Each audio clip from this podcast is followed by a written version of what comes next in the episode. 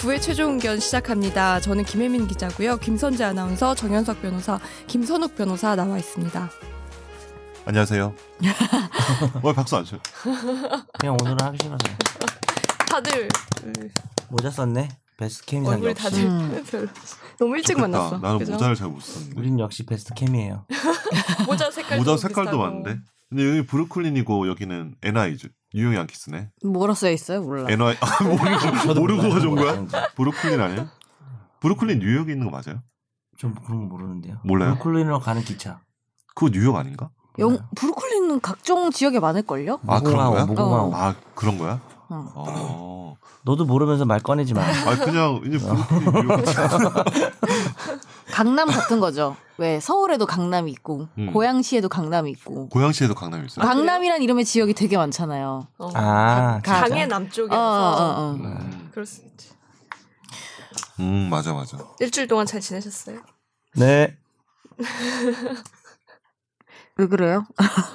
우리 아, 저- 너무 아침 일찍 해서 좀 그러니까 지금 거야. 다들 약간 가, 좀 약간. 지각하기도 했고 네. 8시 반에 하고 있네요, 녹음을. 네. 그 저희가 저번에 좋네요. 댓글 1위 하신 분 그분 네. 선물 보냈어요? 네, 진격의 뭐였지? 거인? 아, 거인 아니야. 진격에 뭐였지? 아 죄송합니다. 제, 아니 제가 안 써왔어요. 그분 선물 뭐, 썼어. 스타벅스 뭐 보냈어요? 스타벅스 3만 원 상품권 보내드렸어요. 사비로? 네네. 아이고, SBS 지원 안 해줍니까? 왜 SBS 왜 지원 안 해줍니까? 너무 복잡하고요. 3만 원이면 저희 과정이. 출연료랑 별로 차이가 없네요. 그런 거 얘기하지 마세요. 우리 네. 출연료 한 30 받는 줄 알죠? 아니 그 그리고 내가 베스트 케미상 계속 뭐 달라고 아, 하려고 네. 마주치면 얘기를 하려고 하는데 안 보이신다 이상하게 그래? 그때 이렇게 피하신 거 아, 아니에요? 피해 다니시는 거 아니겠지? 주변을 잘 봐. 숨어 있을 수 있어. 주변에서 도사리고 있을 것 같은데. 아니 근데? 혜민 기자 개인 돈으로 그렇게 막 보내줬어요. 이거 뭐 아, 이거 이벤트도 못 하겠네. 이렇게 다 우리가 그러니까 사비를 털어서 보내줘야 되는 거면은 왜 이벤트를 합니까? 집에 있는 거 보내주자. 그래. 너 집에 있는 중에서. 집에 있는 카메라 많은데 보내드릴까 다음에? 안 입는 옷 이런 나 거. 카메라 왜 이렇게 많지? 어? 버리는 건가? 쓰레기인가요? 아나바다. 아옷 괜찮다. 아니 근데 그 해외 직구로 산 거 꽤 많잖아요. 아닌가? 아닌가? 아니 해외 아, 직구를 아, 많이 사진 않아요. 아. 한 개인가 두 개밖에 안 샀어요. 아 옷은. 그래요? 아. 그냥 그럼 돼요. 사요. 그 애장품 이렇게 이름 붙여가지고 애장품 그거는- 혹시 뭐 있나요? 그래도 그거는 우리 근데 김선재 아나운서만 통화. 애장 애장 아니 애장품은 아니라. 썼던 거. 우리 중에 셀럽은 본인밖에 없잖아요. 그러니까. 뭐 만약에 그러니까. 만약에 애장품이 뭐, 있다면 뭐가 있을까요? 옷이 제일 많지 않을까? 옷. 음. 음. 옷이 제일 많을 것 같은데. 어쨌든 나 애증 저는 아, 못 믿겠네요. 진짜 많은 거 있어. 텀블러 아, 텀블러요? 텀블러 거의 애증품 수준인데 어. 너무 많아. 버리고 싶습니다. 버리고 싶다. 텀블러. 뭐, 뭐 재밌는 일 없어요? 근황 토크 하려 그랬는데 매 끊기네요. 그게. 뭐 현욱이 뭐 재밌는 거 만들어봐. 어제 뭐 했어요? 재밌는 거요? 예. 하나 안 되면 바로 일단 넘어가야지. 지금 아내의 아이패드 프로를 훔쳐왔는데. 아 진짜요? 네. 아 그거예요? 예. 어. 근데 모르겠어요. 이거 아, 이거 사고 나서 제가 계속 쓰는데 안 친정- 가져가네요. 친족 상도래네. 아 이게 이번에 상대죠. 나왔다는 그 절도죄가 처벌할 수 100만 원. 넘는 그거죠. 그렇죠, 그렇죠. 예, 네. 100만 원 넘는데 아내분이 돈이 많으신가 봐요. 아니요 아내가 이제 그 병원에서는 그 업무 목적으로 이런 걸 살 수가 있거든요. 아, 네. 근데 사실 병원 그만두면 다 반납해야 돼요. 결국은. 네. 아 그래요? 다니시고 안 해야 아니 우선 다니시고 아 다니고 있어요. 네. 네, 다행히 아직까지 다니고 있어서. 그것 때문에 다니신다는 얘기가 있어요. 그건 아니고 일단은? 어, 내년까지는 다닌 걸로 알고 있는데 아, 네. 내년까지 쓸 수 있는 걸로. 이 네. 밑에 것도 같이 나와요? 아니면 아 이것도 이제 살 수 있죠. 아, 따로 사는 경비로. 거예요? 예, 따로 사는 거죠. 아, 아내분이 병원? 병원 다니시는군요. 맞습니다. 병원에 뭐. 환자로 다니는 건 아니고 뭐, 뭐 무슨 다행히 아직까지 환자 환자한테 누가 아이패드를 사주니? 환자니까 건강- 사줘야죠 더. 건강보험공단에서 변호사란 그 정도까지 지원 아닐 것 같아요. 소리거리 하라고. 그래서 MRI 뭐 이런 거 해줘도 무슨 일 하시는지 물어봐도 돼요? 아, 네. 그 제, 전에 한번 얘기 한번 했었는데 외과 의사예요. 아, 네, 칼잡이입니다. 왜, 아 그러네요. 그 집에 여기 보면은 그 칼이 이렇게 메스가 이렇게 있어요. 와. 피아노 위에. 벽에 걸어놔요? 그래? 그러니까 피아노 위에 이렇게 메스를 이렇게 우리 기념품 이렇게 저 아, 이제 더 안 쓰는 맨, 맨, 그 메스? 아이패드 오늘 가져왔다가 침대 위에 이렇게 올려져 있는 그 메스가 제, 제 책상 위에 메스 딱 올라와 있고. 그러니까 그 메스는 절개 이제 오늘 절개 좀 하시겠네요. 절개. 근데 그 메스가 바로 이게 노출이 돼 있어가지고 유리에 이렇게 커버 안에 있는 게 아니고요. 노출이 돼 있어요. 그래서 가끔 좀 두려울 때가 있어요. 혹시 이렇게 오늘이네 아이패드 들고 나온 개 날. 멋있네. 장준혁 아니야 거의. 아, 그 정도의 어떤 그런 새로 짓는 외과. 병동은 저의 것으로 내 하겠습니다. 거 나올 줄 알았다 내가. 과장님 죄송합니다. 언제적. 하얀 거탑이에요. 빰빰빰빰 손 하얀 거탑 10년 됐나? 손 소독하고 10년 그쵸. 넘은 거 10년 같은데. 넘었어. 손 소독하고 멋있잖아 이러고 코 아. 비고 다시 하고 코 비는 건안 해. 내가 우리 와이프 수술한 거 봤는데 코 비진 않던데. 예. 코 아, 비는 것도 일단 인체에 들어가는 거니까요. 끼워주는 건 다른 사람이 해주긴 하더라. 음. 왜 아, 자기가 할 하면 거기도. 오염되니까 음. 이제 다른 사람이 해주고 이제 근데 저도 한번 수술 장면 한번 들어간 적이 있는데 진짜 손을 팍팍 씻어요 진짜. 그치 그치. 일말의 오염 감염을 이제. 빨간 걸로도 씻고 막 그러지 않아요? 빨간 예 맞아요. 어. 어떻게 알았지? 음. 어. 아니 드라마 많이 나오잖아요. 아 그렇구나. 그래서 좀 그런 거. 모든 걸 드라마로 배웠어 드라마로. 세상을. 무시하는 것 같은데 그 정도는 다 아는 거 아니에요? 빨간 걸로 씻는. 그렇습니까? 아, 궁금한 게 빨간 걸 있는데. 빨간 양 보고. 그럼 예. 두, 두 분의 수입이 누가 맞는지는 야 주실 잘? 뽑았다. 어, 둘다 전문직. 할 얘기가 무궁무진하네. 둘다 전문직이면 궁금할 수 있어. 아내는 아내는 제가 맞춰볼게요. 아 여기 아 아내가 일단 뭐예요? 저기 그러니까 월급이에요? 월급 어. 급여 의사라서 종합병원이에요? 기복이 있, 는데 저는 이제 좀 아니 그러니까 저 아니 그러니까 기복이 너가 기- 없고 너가 기복이 그러니까 있는 제가 거지. 기복이 있고 어. 이제 아내가 기복이 없잖아요. 그러니까 2019년 이게- 평균 내봐요. 이게 평균 내면은 네 맞춰볼까? 그래도 제가 조금 더 많았던 것 같아요. 어, 그래도 예, 조금 더 예, 많을 예, 것 같아. 조금 더 많았던 어, 것 같아요. 월급 예, 예. 의사고 하니까. 예, 예. 아니 그렇습니다. 2019년도에는 네. 본인이 월급 받는 기간도 있었고 있었고, 독립한 기간도 예, 독립한. 기간도 있었죠. 예, 그렇습니다. 앞으로 계속 더 많아지실 예정인가요, 변호사님이? 이제 그렇게. 하라고 이제 메스 앞에서 얘기를 하더라고요. 그래서 예, 그래서 제가 하려고. 메스 앞에 나는 메스 앞에 그래서 제가 이사 오면서 그거를 깊숙이 넣어놓은 것 같아. 원래 그 전집에는 이렇게 있었는데 그게 계속 신경에 거슬려가지고 그거를 이사 올 때 이렇게 아. 딱 닫아가지고 넣어놨어요. 잘때 베개 밑에 봐. 그렇죠. 그게 다시 꺼내 있을 수도 있지. 소름. RP도 그거 가져왔어. 무당한테 그- 그런 거 아니야? 뭐 물건 베개 밑에 섞어놓고 이런 거? 아이고 갑자기 내가 얼마 전에 사주를 봤는데 아니 올해 그 뭐지 신년 운세 봤는데 사주인가? 토정비결? 뭐 토정비결. 토정비결인가? 음. 뭐 제가 올해 뭐 바람을 핀다는 거예요. 아, 그래서 뭐지- 그래서. 또 그것도 갑자기 또 메스 좋겠다. 생각이 나가지고 메스 메스를 더욱더 깊숙한 곳에 감춰놔야겠다. 바람을 피겠다는 얘기네요. 왜 갑자기 제 얘기를 예? 바람 아, 아닙니다. 아니, 아니야 이거 아, 그거는- 이거지. 아니, 근데 바람을 피워 좀그 다음에. 메스를 선물해. 네 그래요? 아니 근데 여자- 비결이 바람 핀다는 게좀 웃기지 않아요? 토종 비결 2020년을 아니죠? 봤는데 신년 운세. 뭐 이게 사준지. 운세인지 뭔지. 모르겠어. 하여튼 그 그러니까 너가 바람을 네. 핀다는 거예요? 나, 그러니까 올해 난 나한테 재물운이 있는데 바람도 핀대. 뭐 그런 게 있는 거죠. 네, 그래서 그러면은 내가 재물운이 터지고 나서 바람이 핀다는 그런 게 왜냐 인간관계는 좀 그렇잖아요, 그쵸, 실제로. 돈이 있어야 바람. 남자 돈이 있어야 바람이 피니까.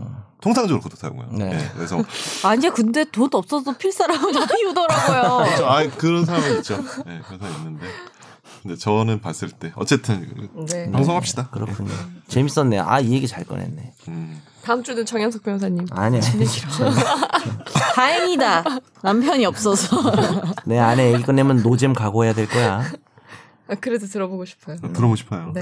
자, 그럼 이제 댓글 코너로 넘어가 볼까요? 아, 또 계속 얘기하네.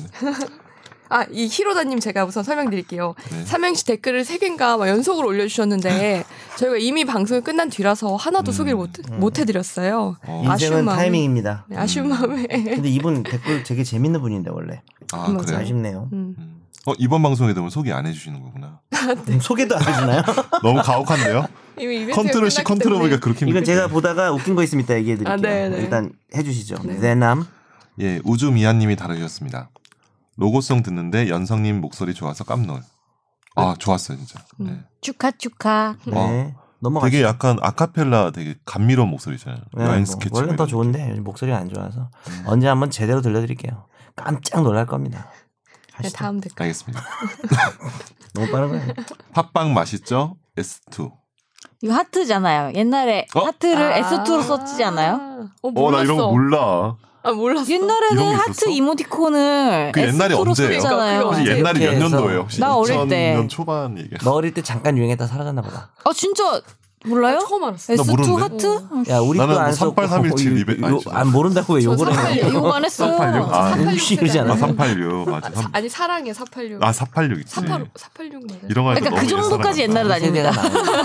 그 정도까지 다녀요. 3호. 저 때는 열렬히 3호 알아요? 삐삐 세대라. 아, 말하지 저 마. 알아요. 10, 12, 4. 아, 아, 그런 거 말하지 마. 열렬히 3호. 음. 부끄럽다. 01이 썼나요? 01로 써. 아, 죄송합니다. 자, 일단은 네. 맞아요. 유튜브 SB, SBS 뉴스 채널 등 뉴스 채널들 구독하면 하루하루 리포트들 하나씩 다 올라와서 구독창이 더러워져요. 그래서 뉴스 채널들은 second 계정에서는 구독하고 본 계정에는 뉴스 채널 구독 안 합니다. 삼성 클라우드는 사용한다면 2단계 인증 꼭 하시는 게 좋고 사용 안 하신다면 하나 안 하나 무방.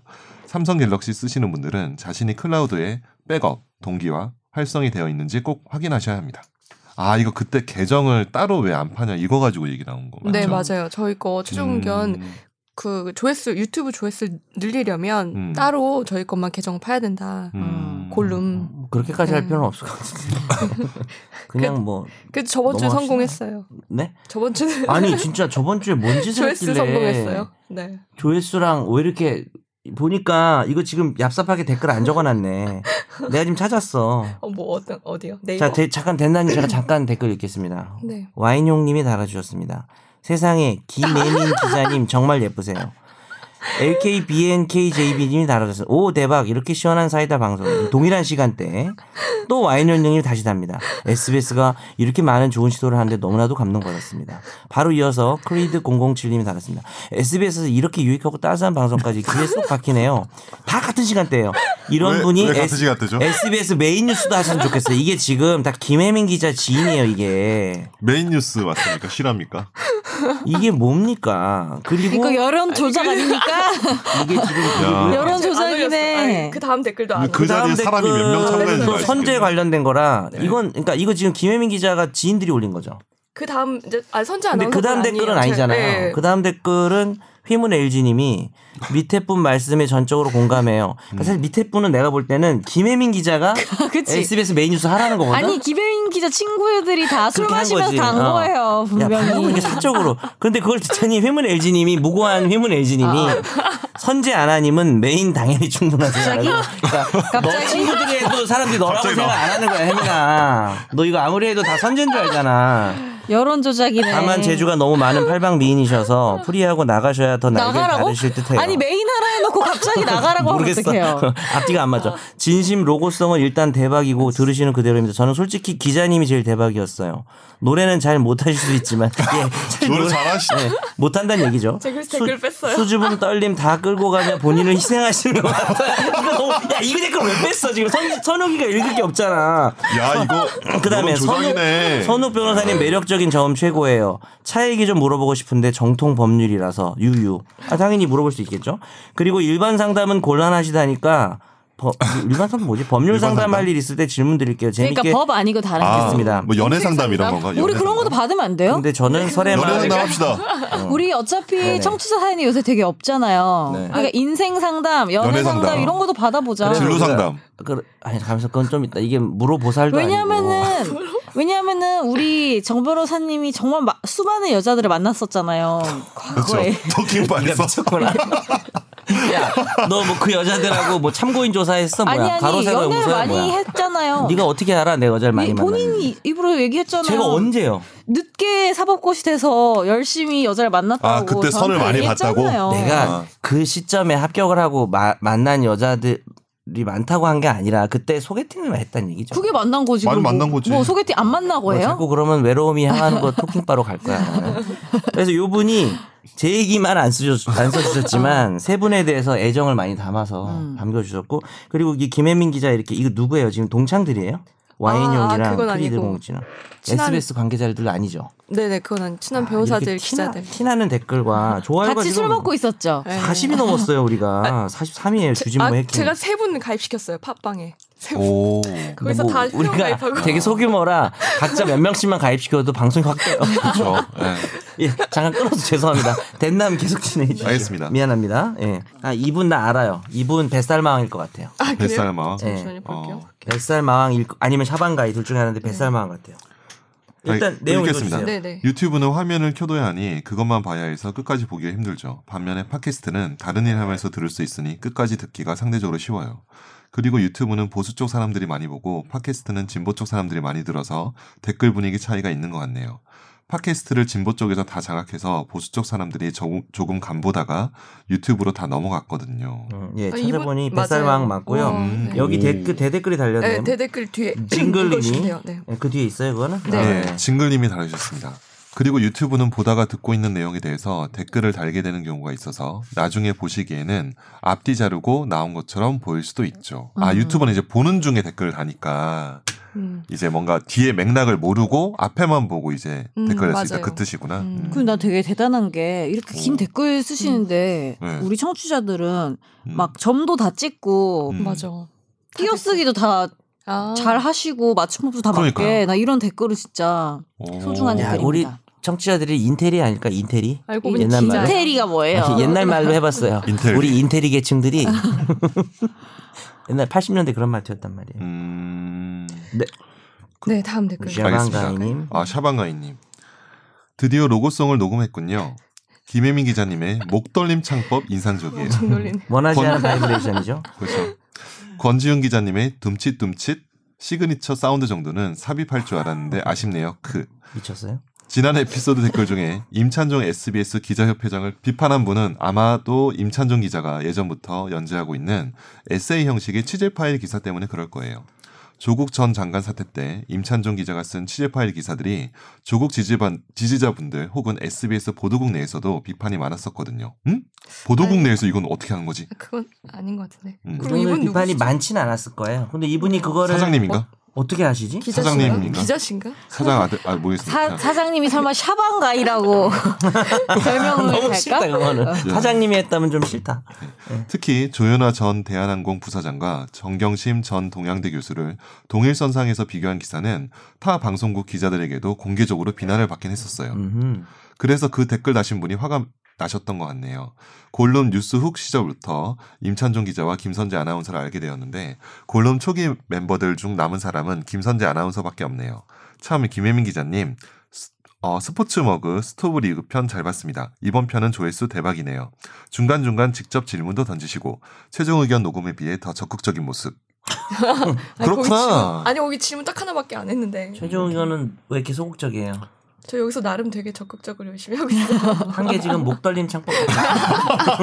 아 댓글 달기. 네, 네. 댓글 여론 조작 얼마나 여론 조작? 적극적으로 하는데 목덜님 아, 이번에도 댓글 엄청 많이 달아주셨고 아까 어, 말씀드린 많다. 대로 유튜브 조회수가 이번에 폭발했어요. 네이버 어, 조회수랑 다 그렇군. 제가 단 제목 때문이라고 자부합니다. 어, 감사합니다. 자극적이야. 유튜브 댓글도 읽을까요? 어, 아, 그거 읽으셔야 돼요. 네. 아, 방기영 님이 달아주셨습니다. 실명이네. 김선재 아나운서 화이팅. 화이팅. 끝. 네. 끝. 감사 감사. 여주님이 달아주셨습니다. 조직 스토킹 범죄자들은 핸드폰 문자뿐만 아니라 더한 개인 정보들을 불법으로 털고 유포하며 사기치는 것으로 아는데 왜 경찰이 수사 안 할까요? 합니다. 고발을 해야지. 어? 조직 스토킹 범죄자가 뭔, 그? 그러니까 그걸 모르겠어요. 개인적으로 스토킹 하는 것도 아니고 조직적으로 하는 거.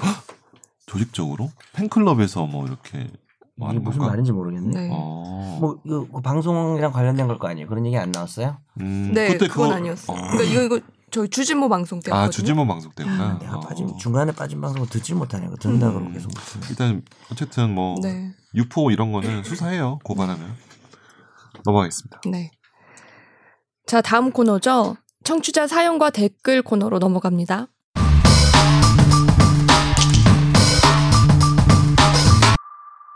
안녕하세요. 최근 41중 추돌 사고가 났었죠. 그때 지인이 블랙아이스로 단독 사고를 당했습니다. 아니, 냈습니다. 차량은 90도로 넘어져 폐차 수준이었고 운전자는 옆으로 매달려 있다가 구조돼서 2주의 진단을 받았습니다. 외상은 없지만 통증이 계속되어 6일 정도 입원 뒤 통원 치료를 받는 중입니다. 그런데 지인이 통원 치료로 바꾸게 된 이유가 자동차 보험 한도 때문이었다고 하는데요. 이게 무슨 말일까요? 자동차 보험 가입 시에 자기 신체를 부상 사망 한도를 최소 부상 기준 1,500만 원부터 5천만 원까지 가입이 가능한데 이번 사고는 달랑 60만 원만 보상이 된다고 합니다. 얘기를 들어보니까 담보가 1,500 또는 최대 5천으로 가입했다고 하더라도 보험사가 부상 정도를 판단해서 최저 등급으로 적용하면 60만 원까지 주기 때문에 치료 중 퇴원을 할 수밖에 없었다고 합니다. 실제 병원비를 보상받으려면 자동차 상해라는 담보를 별도로 들거나 실비보험을 통해서 겨우 보상받을 수 있다고 하더라고요. 이게 무슨 말인가 싶으시겠지만 어, 단독 사고를 내고 본인이 병원 신세를 져봐야 그제 알게 될 것 같아서 최종 의견을 통해 많은 사람들에게 알려드리고 싶어서 설명드렸습니다.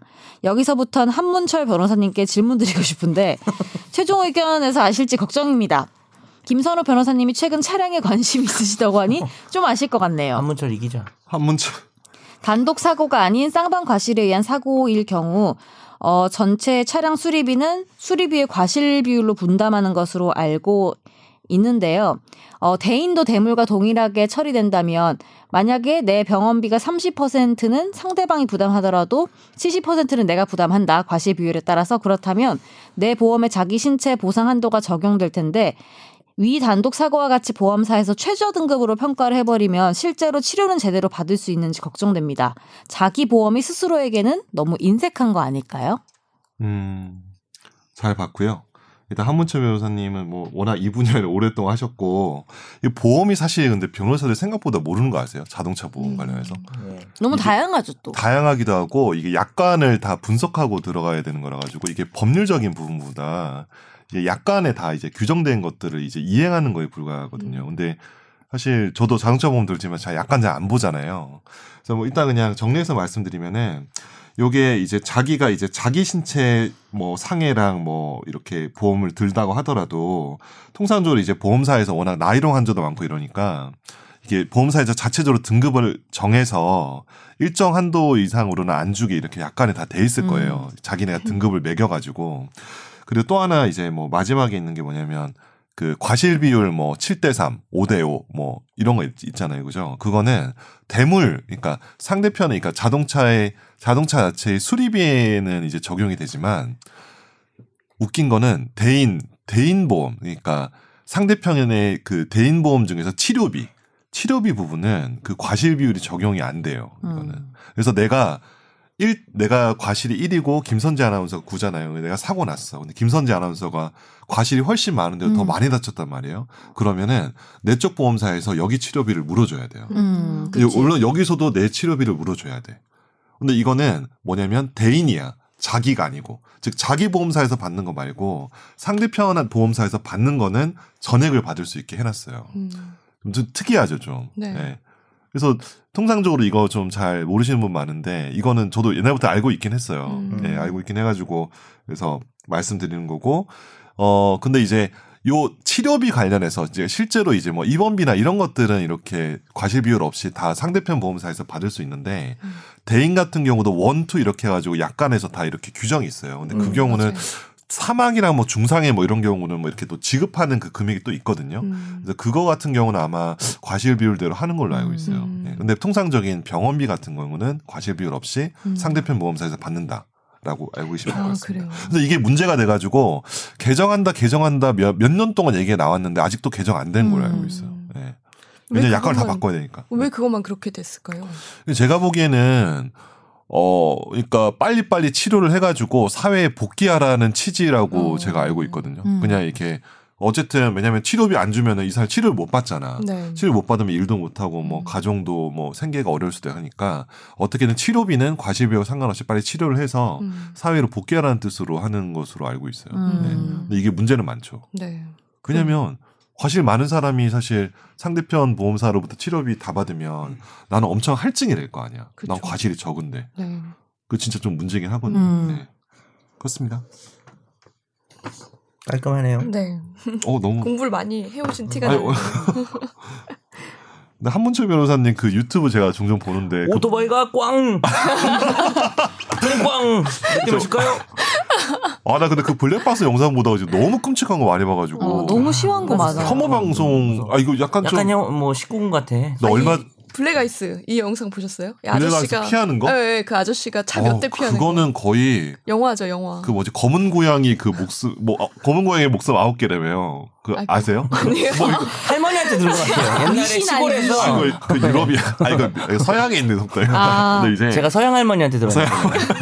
홍콩 아니 아니 그 헤이, 그랜드선. 그러니까 거의 그 정도 수준으로 다 피하잖아요. 네, 맞아요. 근데 제가 근데 그 구간을 되게 자주 다니는 아. 구간인데 거기 어쨌든 다리 다리 그러니까 이 교량 있죠. 네. 교량은 확실히 되게 안개도 많이 끼고 거기 남한강교인가 거기로 제가 알고 있는데 맞나? 하여튼 강변 강 위에 있는 다리는 진짜 조심해야 돼요. 음, 특히 새벽이나 밤에 브레이크 밟으면 안 돼. 그 무슨 영상이라고요?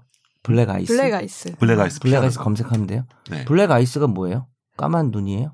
까만, 까만 얼음이에요? 얼음, 얇은 아, 뭔지 얼음. 안다. 네. 안 보이게. 살얼음. 아 뭔지 안다. 아, 블랙 아이스. 네. 차, 노면에 있는 음, 거. 노면에 맞아요. 있는 살얼음. 눈에 안 보여서 사람들 그 사람이 차가 한 다섯 대를 연속으로 피해요. 그러니까 자기가 혼자 미끄러진 다음에 차에서 나와서 차에서 그죠? 나와가지고 차에서 나와서 차들이 막 계속 뒤에 있는 부딪히는데 차한테 피해. 멈추라고 하는데 뒷차가 브레이크를 밟아도 못 멈추는 거야. 이거 잠깐 틀어봐도 돼요? 어, 잠깐 틀어봐도 돼요? 그래요. 이거, 이거, 이거. 보셨죠? 선재 아나운서. 저 봤어요. 어. 네. 아, 차- 광고도 봐야 돼? 뭐야? 뭡니까 이거? 광고 왜, 왜 이러죠? 다음에 보세요. 다음에 봅시다. 다음에 봅시다. 이거 잘라주세요. 그래서 아니 살려도 웃길 것 같기도 하고. 다음 사연 읽어주세요. 어디까지 말씀드려야 할지 모르겠네요. 일단 헤어진 애인에게 빌려준 돈이 있습니다. 저는 남자고요. 만남 어플을 통해 만나게 된 분과 깊이 사귀게 됐습니다. 결혼하려고 상견례도 했고 예식장도 잡고 웨딩 촬영도 했습니다. 준비하면서 경제적인 문제로 6개월 정도 동거하게 됐는데요. 애인이 빚이 있었는데 10% 넘는 이자를 내고 있어서 이자 부담이라도 줄여보려고 제가 애인 통장에 3천만 원을 입금했습니다. 결혼할 거니까 같이 갚으면 될 거라고 생각했었죠. 그런데 너무 성급했는지 시기 얼마 남지 않은 시점에서 성격 문제로 지난해 11월 파혼하게 되었습니다. 파혼은 제가 했고 다른 귀책 사연은 없었습니다. 파혼에 대한 윤리적인 책임은 있지만 빌려준 돈은 받으려고 하는데요. A는 제가 준 돈이고 그 돈이 아니었으면 동거까지 하지도 않았다며 못 주겠다고 하더라고요. 애인이 현재 어디 살고 있는지는 모르고 주민번호, 전화번호만 알고 있습니다. 전화는 계속 피하고 있고 증거로는 애인에게 입금한 내역이 있습니다. 입금할 때 카톡으로 애인이 고맙다며 자기한테 평생 빚졌다는 내용이 있습니다. 헤어지면서 애인이 돈 갚아주겠다는 녹취가 있었는데 현재는 지웠습니다. 애인은 현재 경제적인 능력은 없지만 전 지금 당장이 아니더라도 받고 싶은데요. 어떻게 하면 좋을까요? 도와주세요. 예, 이거는 애인 간에 돈이 오가고 헤어졌을 때의 문제인데 음. 핵심은 대여냐 증여냐 음. 라는 거죠. 증여라면 돌려받을 수가 없는 거고 대여면 갚으라고 할 수가 있는 거고요. 음. 소멸시효는 10년이니까 좀 여유는 있지만 계속 이렇게 뭐 연락이 안 되고 찾을 수 없다고 해서 청구를 안 하면 10년 되면 받을 수 없을 거고요. 어, 근데 보통 일반적으로 생활비 좀 주고 이렇게 뭐 소소한 돈 준 거는 증여로 했을 때 가능성이 높은데 음. 특정한 채무를 변제하기 위해서 3천만 원이라는 돈을 입금을 했다면은 대여로 인정될 가능성이 좀 커요. 근데 어쨌거나 대여금으로 인정되려면은 여러 가지 정황을 보겠죠. 예를 들어서 이분이 뭐 남자분이 재산이 엄청 많어. 음. 어, 엄청 많아가지고 뭐, 뭐 그런 다른 것도 이렇게 여러 개 증여를 한 게 있으면 증여가 될 수도 있지만 뭐 그런 게 아닌 이상 잘 입증할 수가 있을 것 같고 이제 평생 빚졌다는 웃으면 안 되지만 카톡으로 평생 빚졌다는 내용이 소멸시효의 이익을 포기한 거라고 볼 수 있을까요? 그럴 수 있는 아니 근데 그런데 아니, 그 이전에 이게 대여의 증거냐는 거지. 근데 이게 갚을 게 빌렸다는 게 아니라 평생 빚졌다는 말은 음. 마음의 빚을 진 거예요. 약간 받았다는 느낌도 들거든요. 아. 야, 나 너한테 증여. 진짜 평생 빚졌다. 이게 사귀는 사기에 사이에서 돈을 받은 아. 받고 난 직후에 되는 말인가요? 근데 그거는 그렇죠. 겨, 결혼을 전제로 했을 때 하는 그러니까. 게 아닐까요? 그렇긴 하죠. 음. 그래서 또 결혼도 아니기 때문에 어, 맞아요. 그래서 야, 근데 10% 애매하지만- 이자면은 와. 어디서 빌린 건가? 혹시 1차 이거 아닐까? 저기는 아니겠죠. 조건부 증여 약정 아닌가? 근데 이 증여 같은 경우는 음, 음, 음. 이미 증여 이미 기지급한 거 같은 경우는 반환되나? 그런 게 있어요. 그러니까 약혼 예물은 음. 가장 기본적으로 약혼 예물은 진짜 혼인을 예정한 거라서 음. 예. 약혼 상태에서 파혼이 되면 그거를 딱 네, 그쵸. 해제 조건부 증여로 봐서 그래서 받잖아요. 바로 받을 수 것도. 있죠. 네, 근데 차도 이거는 받고.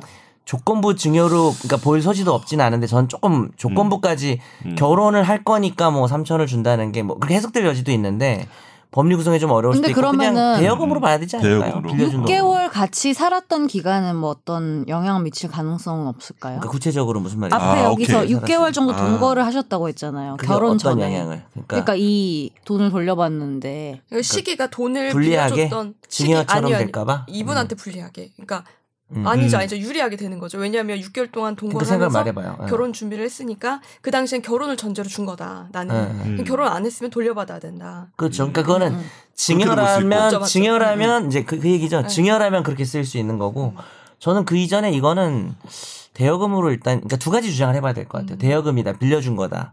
그리고 뭐 선우기도 얘기하고 두 분이 얘기했지만은 증여라고 하더라도 결혼이 되지 않았으니까 돌려받아야 된다. 그러면 일단은 소송을 해야 되나요? 되나? 네, 네, 아, 소송을 해야죠. 소송을 해야 음. 되나? 마음이 지금 아프다. 상황에서는 주민번호랑 전화번호가 있으면은 소송을 제기하고 주소를 또 모르는 상태에서 보정 명령을 받으면은 주소지를 또 알 수가 있어요. 그래가지고 이 소액 사건 네. 그 소송이 얼마까지예요? 소액이 딱 3천만 원이에요. 아? 참 걸렸네.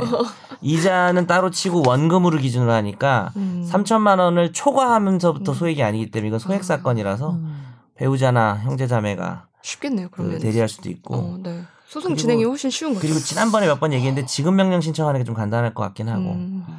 근데 이제 그거하고는 별개로 파혼에 대해서 자기가 윤리적인 책임이 있다라고 말을 한 게 그냥 뭐 서로 잘 안 맞아서 이 사람이 한 거라고 했을 때는 큰 문제는 안 될 것 같은데 뭐 일방적으로 정당한 사유 없이 파혼했다면 그건 또 위자료를 물어줘야 되긴 하거든요. 음. 아. 별도로. 네, 근데 그 파혼에 금액이 그렇게 따른- 크진 않아요. 아 파혼에 따른 위자료도 있어요? 있죠. 와. 그 왜냐면 어. 자기 규책 사유로. 그치. 아. 예를 들어서. 바람 펴서 음, 네. 거의 혼인으로 가는 과정에서 한쪽이 네. 바람 펴서 음. 파혼됐으면 그거 위자료 바- 물어줘야 음. 돼요. 여기 몇천 보면. 다른 규책 사유는 없다고 하시는데요. 음. 쌍방 간의 규책 사유가 없다는 거겠죠. 네, 그래서 서로 맞아요. 그냥 성격 차이로. 맞아요. 어. 성격 차이로 성격 그러니까 차이인데 해야지 말을 내가 꺼낸 거지. 그러면 음. 규- 그래서 그래서 아니 그러니까 그래서 내가 윤리적인 맞아요. 건데 규책 사유 없다는 말은 누가 특별히 뭐 바람 아. 피거나 이유가 있다는 건 아닌 잘못한 건 거지. 없다는 거지. 음. 이게 법원 소송 들어오면은 판사가 좀 고민 이게 조정하라고 이게 그냥 한 어느 정도 좀 조정 금액 해가지고 한 1,500이나 2,000 정도 해서 음. 할것 같긴. 해요. 근데. 만약에 이 것도 여자가. 여튼간에. 돈이 없어가지고 네. 3천만 원도 빌린 건지 뭐 준 건지일 테고 음. 10% 이자면은 솔직히 지금 음. 당장은 줄 수가 없잖아요. 그러면 음. 어떻게 돼요? 일단은 그래도 판결문을 받아놔야 됩니다. 판결문을 받아놓으면 예, 국가가 지금 인정한 게 아니잖아요. 이 남자가 이 여자한테 받을 돈이 있다는 거. 인정을 네. 받아서 받아놓고 그럼 이 음. 여자도 뭐 살면서 돈을 벌겠죠. 그러면 계속 조금씩 받을 수. 조금씩 받을 수 있어요? 뭐 그렇죠. 그럴 수 있죠. 그렇게 해서 그, 해야죠. 근데 그 법정 이자가 높은가요? 10% 이자가 높은가요? 아, 법정 이자가 일단 12%지. 법정 이자 12%인데 더 넘네. 지금 아니 오해, 오해하지 마셔야 되는 게 3천만 원을 이 여자가 10% 넘는 이자를 누군가한테 부담하고 있었던 거고 음. 네. 우리는 3천만 원을 그냥 빌려준 거니까 일단 5% 이자밖에 안 붙어요. 음. 연 아. 5%. 그리고 소송하면 연 12%. 음, 소송에서 이기면 이긴 이후- 그 어, 이기면. 근데 이 어. 여자분도 빨리 갚는 게 낫겠다. 이쪽에. 사실은 갚아야 될 돈이죠. 음. 이거는 음, 헤어졌으니까 이게 결혼할 사람도 아닌데 누가 3천만 원을 줘요. 맞아요. 헤어지면 맞아. 친구보다도 먼 건데 맞아, 이거는 맞아. 여자분이 갚아야죠. 뭐 왜 헤어졌는지 모르겠지만. 아니 물건도 아니고 돈인데. 그러니까 예. 혹시 방송을 듣고 계시면 여자분이? 네, 여자 듣고 계시면 꼭 최종 의견 많이. 사랑해 네. 그냥 그런 말 하면 안 되나? 타이밍이 안아 좋아. 그런 말도 해도 돼요. 네. 돈도 갚고 우리 사랑도 많이 해주고. 그럴 리가 있을까? 우리 욕할 우리 것 어, 같은데. 싫어할 것 같아. 음. 그러니까 일단은 그 남자분 안- 입장에서 우리가 다 조언을 네. 해줬으니까. 그 여자분 방송 아- 안 들으셨으면 좋겠네요. 네. 자, 화제의 판결 코너입니다.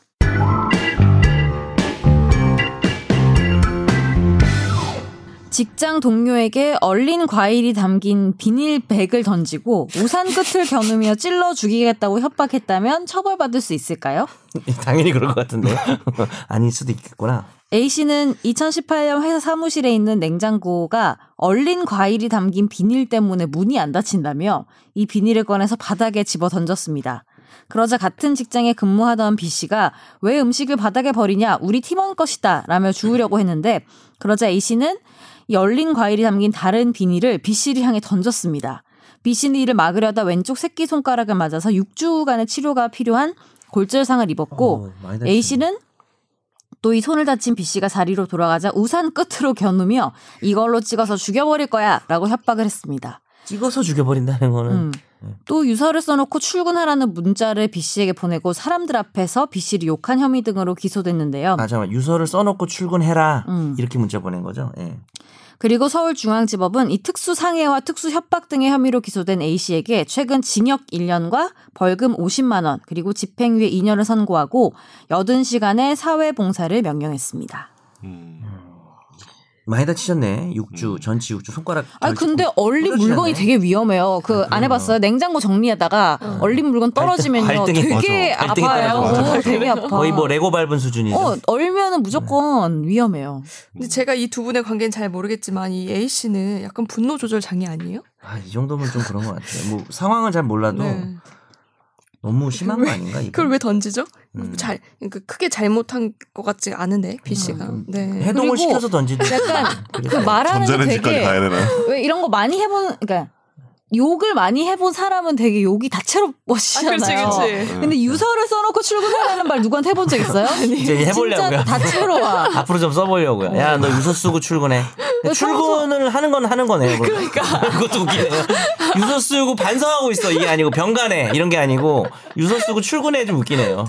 그러니까 유서 쓰고 죽어도 아니고. 나처럼 한 10분 출근하- 지각하겠네. 그러니까 너무 유서를 웃기잖아. 써놓고 지금 뭔 말이야? 그러니까 검사마트라는 건가? 출근길에 자기가 위해를 가하겠다는 도라이? 뜻이야. 출근길에. 아, 내가 널 죽이겠으니 어. 우산으로 아, 찍어서 오늘 죽일 거니까. 중에 미리 써놔라. 아 미리 써놔라는 거네.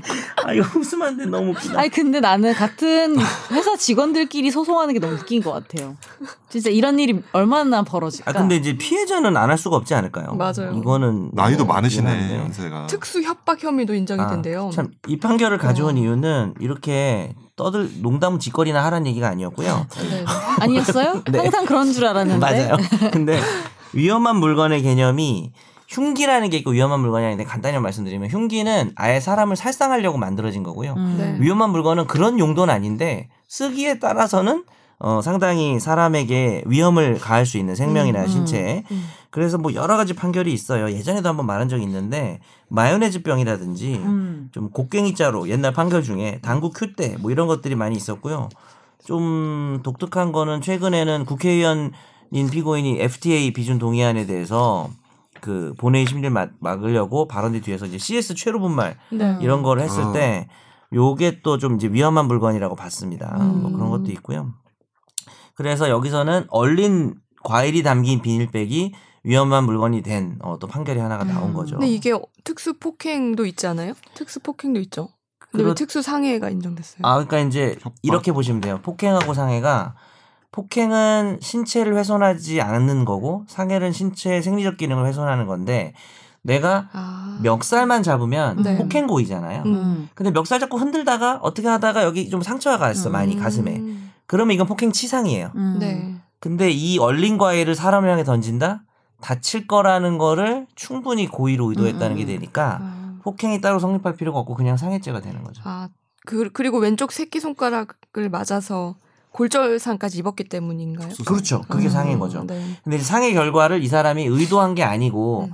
너 임마 왜 그래 하고 어깨를 음. 밀쳤는데 이상하게 몸개그 하면서 자빠지고 뭐가 쓰러지고 하면서 다치면은 이제 폭행 치상인데 아. 자기가 몸개그하면은 인과관계가 없으니까 치상 안 되는 거 아니야? 그러긴 하죠. 근데 뭐 인과관계가 있으면은 있으면 아, 있겠지. 너 나 설명하는데 왜너왜아 그냥 아니 그냥 갑자기 그냥 그래? 나 너 아까 설명할 때 가만히 있었는데 그건 솔직히 몰라서 가만히 있었던 거죠. 아 아닙니다. 어, 어쨌든 그래서 저기 잊어버렸잖아. 어, 치상이요. 이 사람이 한 행위가 저 사람이 다칠 거라는 걸 충분히 미필적으로 어. 고의가 의도가 있다고 보면 그냥 상해죄고요. 음. 그게 아니라 뭐 그냥 이렇게 유형력만 가, 가하려고 했는데 네. 다치게 되면 폭행치상, 음. 안 다치면 폭행 이렇게 됩니다. 음. 참. 네. 그렇습니다. 설명했는데. 왜 참 이래요? 아니 여기 음. 지금 보면 특수 나 상해, 피해의식이 특수 있나 봐. 협박, 음. 모욕 혐의까지 다 인정이 됐어요. 그러니까 모욕은 뭐가 모욕이에요? 근데 당하신 욕한 거. 분이 진, 써놓고 출근. 당하신 분이 진짜 싫었나 봐. 아 그다음에. 이거 이것도 웃겼어요. 우산 끝으로 찍어 죽이겠다는 게 특수 협박이지. 몇 번을 찍어야 죽죠? 우산도 위험해요. 뾰족하게. 생긴 네, 거는. 그래서 특수협박인 거예요. 음. 찔러 죽이겠다, 찍어 죽이겠다가 위험한 물건을 들고 음. 협박을 한 거니까. 킹스맨에서 나오는 그런 뾰족한 우산. 근데 킹스맨 여기 보면 엄청 뾰족한 우산. 킹스맨까지 가. 아니, 엄청 뾰족하잖아 그 우산. 너 오늘 옷이 약간 킹스맨 같다? 그런가요? 아니 양복 입었으니까. 그래서 난 되게 신기한 게 여튼간에 거의 10살 가까이 많은 맞아요. 분한테 네. 그래도 네. 뭐 55세, 63세 다 동년배죠, 뭐 저까지 다다 동년배인데 이 정도 나이 되면요 비슷비슷해요. 나이. 그 나이 돼도 이렇게 에너지가 있은, 있군요. 네. 그것도 신기하네. 그래 임마. 역시 마음은 언제나 청춘이야. 너무 싫다. 인생은 60부터. 음. 네, 화재 판결은 이제 오- 하나로 마무리하고요. 네. 네. 집중 탐구 편으로 넘어갑니다.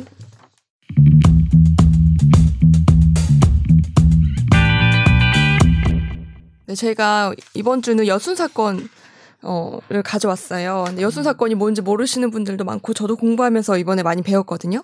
그래서 우선 짧게 설명부터 드릴게요. 여순 사건은 우선 1948년 10월에 여수에 주둔하고 있던 국방경비대 소속 군인들이 반란을 일으키면서 이쪽 전라남도 동부 6개 군을 점거하면서 시작이 됐습니다.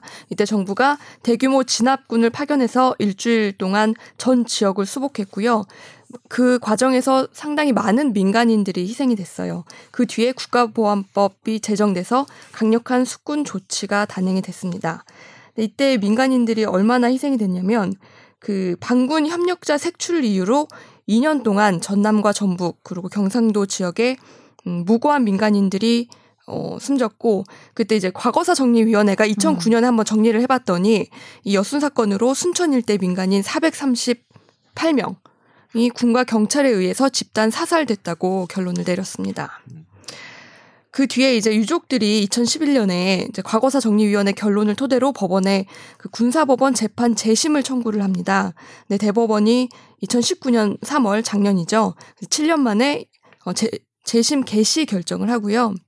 음, 이 당시에 이제 그 이유가 뭐냐면 판결문에 구체적인 범죄 사실과 증거 요지가 기재되지 않았고 순천 탈환 후에 22일 만에 사형이 바로 선고돼서 집행까지 됐대요. 음. 그래서 그 당시에 장시 그 어, 적법한 절차 없이 체포와 구속이 됐다고 봤습니다.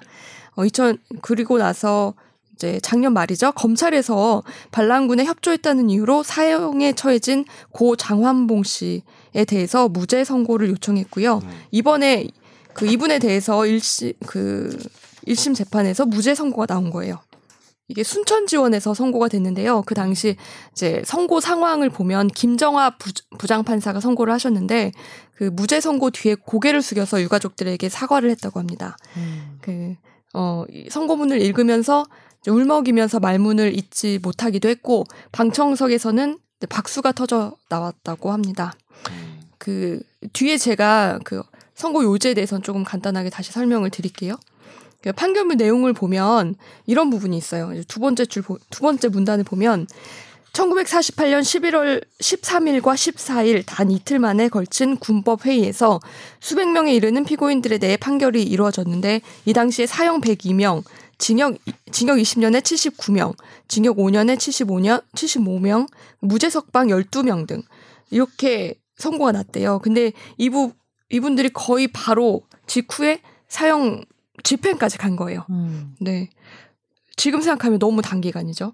그 제- 그리고 이 사건 재심 대상 판결은 공소장 부본 송달 등 매우 기본적인 공소 제기 절차조차도 제대로 지켜지지 않았던 걸로 보인다. 그러니까 이제 재심 대상 판결이라는 게 그 문제 있는 판결 네, 네. 유죄 나온 그 당시 판결인데 네. 공소장 부본을 받아봐야 음. 자기가 기소됐다는 걸 알 거 아니에요. 네. 그, 그 송달도 지금 제대로 맞아요. 안 됐다는 거죠. 유가족들이 이 장 씨가 어, 사형 선고를 받고 집행이 됐다는 사실조차 몰랐대요.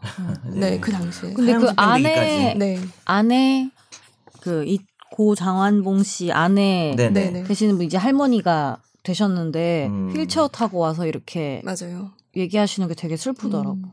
영무원이셨죠 이분이. 아, 그분 그 상황 설명드리면 어, 이분은 그 국군이 반란군으로부터 순천을 탈환한 직후에 반란군을 도왔다는 이유로 체포가 됐고요. 그 당시 그냥 철도 공무원이셨어요. 음, 음, 음, 네. 근데 아무런 이유가 없었어요, 사실 대부분. 근데 22일 만에 어, 사형 선고를 받고 곧바로 형이 집행이 됐습니다. 그때 혐의가 어, 내란 및 국권 문란죄 혐의였어요. 음. 근데 그리고 나서 이제 재심 신청이 들어가니까 검찰에서 막 그 당시 공소장을 찾아본 거예요. 음, 근데 제대로 된 고- 공소장 내용이 발견이 거의 안 됐어요. 음. 음. 그리고- 판결서도 뭐 네, 맞아요. 남아있지 않았다고 네, 봐요. 판결문도. 거의 없었어요. 그래서 저는 이걸 처음 봤는데 판결문 맨 뒤에 재판부에서 여론이라고 음, 음. 해서 덧붙여 놨더라고요. 이런 경우가 종종 있나요? 가끔 있죠. 아, 뭐? 자주 있는 건 아니지만 네. 이렇게 역사적인 의미가 있을 때는 네. 이 문제를 해결하고 결론을 내리는 과정에서 논리적으로 필요한 것만 딱 쓰는 게 아니라 음. 그 외에 배경에 대한 설명을 하기도 하죠. 남을 여자를 써서 아. 여론 이렇게 해가지고 아. 어, 추가적인 이야기를 보충하는 거죠. 음, 그랬구나.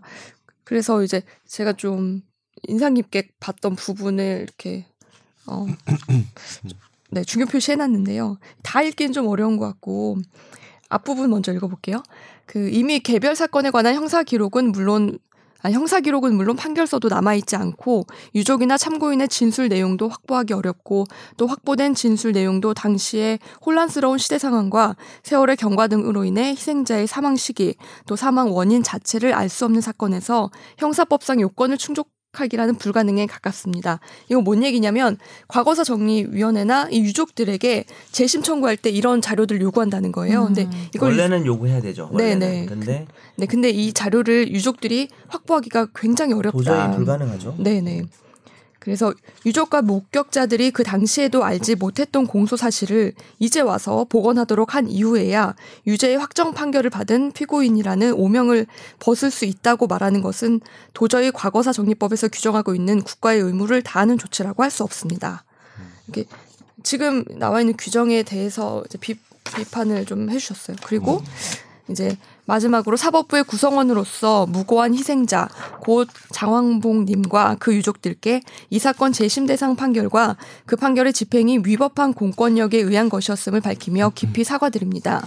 장환봉님은 좌익도 아니고 우익, 우익도 아니며 오로지 국가의 대동맥인 철도의 운행을 책임지기 위하여 국가가 혼란스럽던 시기에도 몸과 마음을 바쳐 성실히 직무를 수행하고자 하였던 명예로운 철도 공무원으로 기억되고 있습니다. 70년이 지나서야 장한봉님에 대한 유죄 확정 판결이 잘못이었다고 선언하게 된 점을 더 일찍 명예 회복을 해드리지 못한 점을 머리 숙여 사과드립니다. 음. 라고 판사가 이렇게 그렇습니다. 거죠. 진짜 네. 오래 걸렸다. 70년이 음. 넘은 거 아니에요? 그쵸. 음, 그렇죠. 그러니까 네. 돌아가시고 지금 음. 이런 거니까. 근데 지금 와이 현 시대에 사는 저는 정말 이해하기 어려운 게 어떻게 그 당시에 사형 선고와 집행이 이렇게 빠른 시일 내에 이루어질 수 있는지 이것도 음. 어, 주- 유가족들이 모르는 가족들이 모르는 상황에서 음. 도대체 어, 어느 나라가 그게 가능한지 음. 음. 근데 그리고 저는 더 이런 사건들이 되게 더 무서운 거는 사실 가족이 돌아가시고 나서 그때부터 또 다른 시작이잖아요. 그러니까 음. 그냥 살 수가 없고 예를 들면 진짜 뭐 간첩이라고 막 음. 낙인 찍히기도 하고 음. 동네에서 그냥 맞아요. 크죠. 그때 그건 그런. 시대 분위기가 음. 있잖아요. 남은 사람들이 또 음. 그렇게 되는 음. 거죠. 일단은 뭐 저도 요 여순 사건 이제 희생자 한 60명 정도를 의 유족들을 대리해서 저희 회사가 이제 소송을 한 적이 있어요. 국가배상 청구를. 음, 그래서 2012년도에 제가 뭐 변호사 시- 저희 회사 들어와서 일하자마자 이 일을 했었는데 어 그때 이제 저도 뭐 유족분들 뭐 통화도 많이 하고 인터뷰도 하고 뭐 했었던 기억이 나요. 근데 어 그 당시에 요게 일단은 뭐 말씀드리면 말씀드리면 과거사 정리법을 잘 모르셔가지고 네. 이게 과거사 정리법이 이제 이름이 긴데 진실 화해를 위한 과거사 정리 기본법이라고 해서 네. 이게 노무현 대통령 정부 때 이제 아마 만들어지고 이제 위원회 만들어지고 계속해서 활동을 했죠. MB 네. 때까지도 활동을 하고 실제로 이 사건 같은 경우도 2009년에 여순 사건 관련해서 아마 진실화해 그 위원회에서 아마 규명 아 맞네요. 2009년 1월 7일자로 순천 지역 이제 여순 사건 진실 진실 규명 맞아요. 결정을 음. 했거든요. 그러니까 그 과거사 위원회 조사 위원들이 그 유족들 인터뷰랑 뭐 여러 가지 어떤 물증들 그리고 다른 국가 기록 같은 거를 참고해서 그 해당 그 유족들의 어떤 희생 사실 즉 국가 음. 권력에 의한 희생 사실을 밝히는 거죠. 네. 그 진실 규명을 하고 나서 그 진실 규명 결정에 기초해서 이제 수많은 그 유족들이 소송을 많이 했거든요. 국가배상 음, 청구하고 음. 그러면서 이제 국가 권력이 근데 볼- 올해 통, 통상적으로는 불법행위 손해배상 청구권은 10년이잖아요. 그죠? 저희 음. 방송 많이 들으신 분들 다 아시겠지만. 근데 그때 이제 대한민국의 즉 국가 조, 국가 권력의 범죄는 소멸시효 음. 적용을 배제하는 것으로 음, 이렇게 네. 약간 다툼이 많았어요. 소멸시효 음, 적용이 되냐 안 되냐 뭐 이렇게 말이 많았는데 이게 어쨌든 진실규명 결정되고 나서 어쨌든 그 일정 기간 내에 소송하면 다 받아주는 것으로 다 정리가 음. 돼가지고 소송을 엄청 많이 했었죠. 그래서 음. 대개 1인당 유족 그러니까 희생자 한 명당 이제 뭐지 한 1억에서 2억 사이로 해서 법원에서 배상을 해줬거든요. 네네. 그래서 그러면 유족들이 이제 그 상속분대로 나눠 가지는 네. 건데 저도 그때 소송하면서 느끼는 건 뭐냐면 이 당시 이제 진실 과거사 정리법에 따르면 이거를 이제 진실규명 결정하고 이제 국가가 결국은 이제 입법 의무를 부여를 했거든요. 음. 이거 뭐 재단을 만들든가 제주 4.3처럼 네. 재단을 만드는 거 아니면은 개별적으로 보상을 해줘라 배상을 해줘라라고 했는데 그 절차가 이제 후속 정권에 그 이루어지지 않은 거죠. 음. 않으면서 그래서 소송을 할 수밖에 없었던 음, 거예요. 음, 네. 원래 그 유족분들이 소송을 할 필요가 없잖아요. 네. 국가 권력이 국가 자체가 이 사람이 국가 권력의 희생자라는 걸 밝혀줬으면 네. 자기가 왜 구태여 변호사한테 맞아. 보수. 주고 음. 저희는 사실 보수 안 받고 하긴 했지만 음. 나중에 이제 어쨌든 근데 그거를 왜 할 필요가 없는 거잖아요. 네. 네. 굳이 또 판결 받아야 되고. 근데 그런 것들이 좀 되게 안타까웠어요. 소송하면서. 그리고 제일 안타까웠던 거는 그 나라기록관이라고 해서 국가기록원에 가보면 어, 이 당시 이제 진실 규명 결정할 때 조사위원들이 인터뷰한 자료가 있거든요. 유족들 인터뷰가 있는데 거기 보면 이제 사망 경위 뭐, 뭐 사체 찾고 그리고 뭐 어쨌든 너무 이게 끔찍한 것들이 되게 많아요. 그 진술 같은 것들이 이제 그거 보면서 좀 되게 좀 눈물을 많이 흘렸던 기억이 나는데 음. 요게 요 이제 여순 사건 말고도 뭐 저희 회사에서도 뭐 다른 변호사가 했지만 4.3 뭐 아니면 네. 보도연맹 사건이라 해서 음. 6.25 전쟁 터지자마자 음. 이제 북한 인민군들이 막 들어오니까 보도연맹이라고 해가지고 이제 우리나라에서 이제 뭐 하여튼 되게 신기한 약간 이거 나중에 서- 성경하면 너무 긴데 약간 좌익 분자들을 보도 올바른 길로 이끈다라고 해가지고 보도연맹이라고 만들었는데 음. 실제로는 좌익 활동을 안 한 사람들도 그냥 어디 거기 가면은 뭐 무슨 뭐 밥 준다더라 뭐 식권 준다더라 이래가지고 그냥 연맹원 가입한 사람 많거든요. 근데 그 음. 사람들을 이렇게 6.25 전쟁 터지면서 계속 인민군 밀려오니까 군경이 학살을 했어요. 아. 보도연맹원으로 등록이 돼 있는 사람들은 음. 선별해가지고 다 잡아가지고 그 사건도 했었는데 어쨌든 그 당시에 이제 돌아가는 형국이나 이런 거 보면 국가 권력 자체가 사실 국민을 전혀 보호하지 못했던 거지. 이게 군경이라는 것 자체가 전혀 이제 어떤 국민을 보호하고 그런 게 아니고 오히려 이제 되게 공포의 대상이고 음. 그랬던 것 같고요. 하여튼 그 당시에 군경의 학살 과정이나 이런 거 보면은 되게 끔찍해요. 그래서 지금 뭐 이 판결이 나고 이분도 그러면은 48년도에 요 이 일을 당하시고 나서 정말 60년인가요? 거의 70년이죠. 70년이 음. 넘는 기간 동안 아픔을 겪으셨는데 저도 이제 그 사건 하면서 좀 마음 아팠던 사람으로서 참 근데 저는 되게 일화를. 내가 가족이면 엄청 네. 무력할 것 같다고 무력하죠. 예. 느낄 것 같은 게 예를 들면 내가 일반 개인한테 음. 당했거나 어떤 네. 일반 단체한테 음. 당했을 때는 아 그러면 내가 그 법률에 기대서 회복을 해야겠다라는 생각을 할 수 있는데 국가에 의해서 당하는 것을 그렇죠. 국가에 의해서 다시 판단을 받는다는 거를 신뢰하기가 사실은 어렵죠. 심적으로 너무 일단 너무 오래 걸렸고 너무. 그 자체가 될까라는 맞아. 생각을 하면서 너무 힘들었을 것 같아서 음. 내가 가족이라면은 참고로 뭐 제가 그 당시 사건 하면서 되게 옛날 민간인 학살 사건, 그러니까 양민 학살이라고 말을 했거든요, 옛날에는. 근데 그 양민 학살의 말은 뭐냐면 약간 좌우익의 개념을 넣은 개념이에요. 음. 양민은 뭐냐면 좌익과 우익이 아닌 선량한 국민이라는 뜻이거든요. 근데 아. 사실 그래서 양민의 말 사실 쓰면 안 돼요. 음. 그 약간 정, 정치적인 개념이 들어간 말이에요. 음. 그래서 그러니까 진짜 선량한 애를 내가 실수로 안 죽였네 이런 뜻으로 해서 민간인 학살이라는 말로 바꿔야 되는데 그 민간인 학살 중에 이제 거창 민간인 학살 사건이 되게 유명한 사건이 있어요. 군경이 진짜로 몇백 명을 학살하고 네. 막 시신을 막 불러서 태우고 막 이렇게 막 진짜 너무 끔찍한 사건인데 그거는 진짜 슬픈 거는 그 당시 이게 뭐 약간 그 뭐지 그 이승만 정권이 물러나고 나서 그 민주정부가 들어왔을 때 잠깐 들어왔을 때 그게 막 규명이 되면서 이렇게 좀 뭐 위로 위령비도 막 세우고 이랬는데 음. 그게 박정희 정권 들어오면서 그 위령비 다 없애버리고 어. 그 당시 유족들 다 검, 경찰에 끌고 가가지고 음. 다 패고 이랬거든요. 진짜 쇼킹하지 않아요? 그러니까 이거 잘 왜, 모르 왜? 이거 잘 모르시는 분 되게 많거든요. 다음에 음. 그걸로 할까요? 그러니까 진짜 그 당시 왜- 저는 보면은 왜냐면 이제 결국은 군사 정권이 들어왔잖아요. 아, 근데 네. 그거 누가 했어요? 군인이 했잖아요. 그렇습니까? 그러니까 군인의 과오를 인정하지 않는 거예요. 그렇죠. 남겨둘 수가. 근데 저는. 궁금한 게 재심을 받잖아요. 네. 근데 재심도 1심, 2심, 3심 있어요? 재심은 이제 단심 나 재심 안 해봐가지고 갑자기 헷갈리네. 단심 아닌가?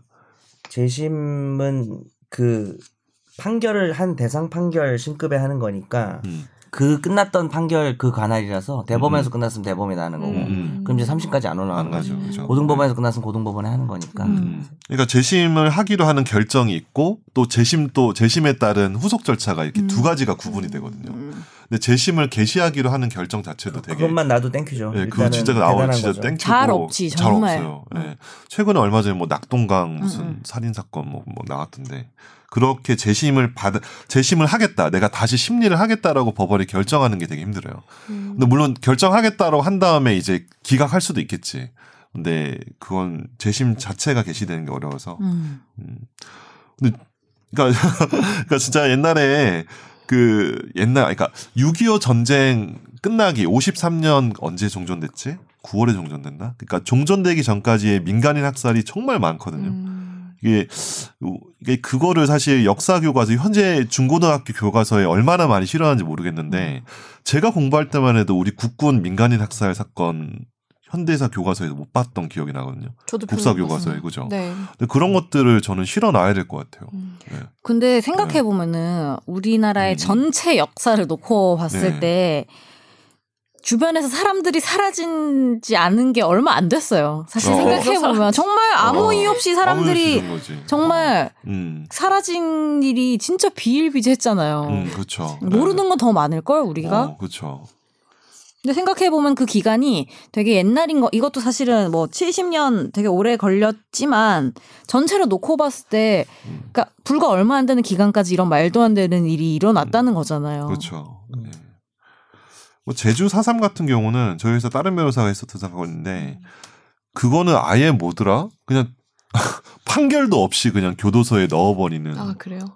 절차. 그러니까 네. 그게 막 밝혀졌거든요. 그때 그때 도 재판도 안 받고. 근데 구금이? 됐었어요. 사형은 아, 구금. 모르겠고 장기 구금이 음. 판결 없이 뭐 되고 뭐 이런 식으로 뭐 하여튼 그 당시에 이제 뭔가 뭐 굉장히 혼미했던 거죠. 음. 그리고 군경들이 되게 또 뭐 이런 말 하면 좀 명예훼손 될 수도 있는데 군경의 상당수가 이제 일제 시대 당시에 부역했던 사람들이 네. 많이 들어간 것이 이건 팩트니까 음. 있는 그대로 말하면 그런 사람들이 실제로 어떤 일들이 있었는지 아세요? 여수 보도 연맹인가 여순 사 여순 사건으로 알- 기억하는데 여순 사건에서 우리나라 군인이 일본도를 차고 다녔어요. 어떤 군인이 왜요? 그 되게 유명한 악질이에요. 네. 나중에 죽었나? 근데 일본도를 들고 다니면서 민간인을 목을 베서 죽였어요. 충격이죠. 네. 보도연맹인지 여순 사건인지 제가 기억이 안 나요. 그러니까 뭔가 좀 정상적이지 않잖아요. 네. 어떻게 일본도를 들고 다녀요? 그러니까. 군인이 대한민국 음. 군인이.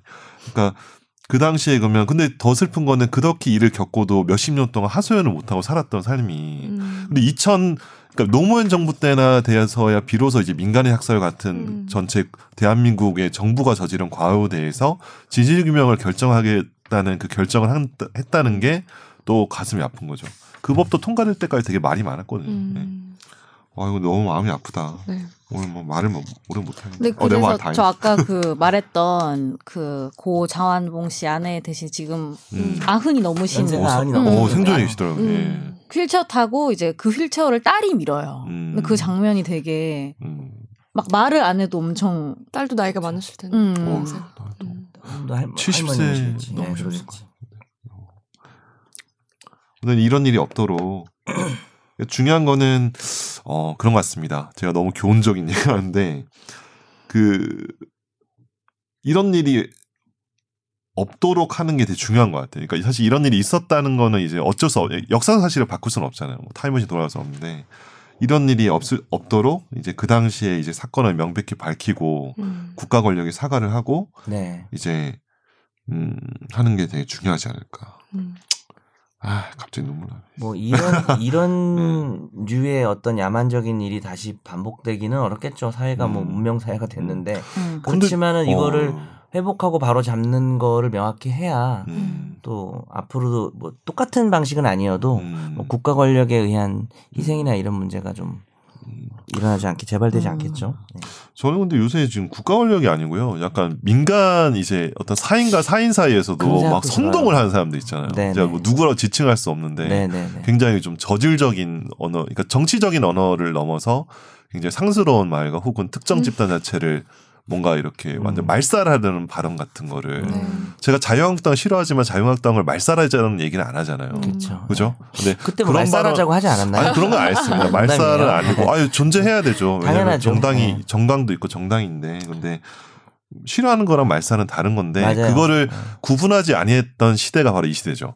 왜냐하면 다- 상대편 내 반대 세력을 말살의 대상으로 어, 보고 멋있는 말인데. 대화랑 타협 혹은 토론이 아니고 그냥 무조건 존재 자체를 부정하는 지금도 어찌 보면은 거죠. 그런 이렇게 눈에 보이는 흉폭한 네. 그런 건 없어도 네. 네. 그런 사고 방식 음. 있어요. 어떻게 보면 네오 파시즘 같이 네, 그런. 그런 사고 방식이라는 게 그리고 개인들 사이에도 있는 것 같죠. 어떤 있죠. 집단들 있습니다. 사이에서 네, 그러니까 뭐 집단 꼭 사이도 있어요. 어떤 집권당이나 무슨 음. 정권에 의해서만이 아니라 네. 뭐 그런 건 오히려 없고 별로 네.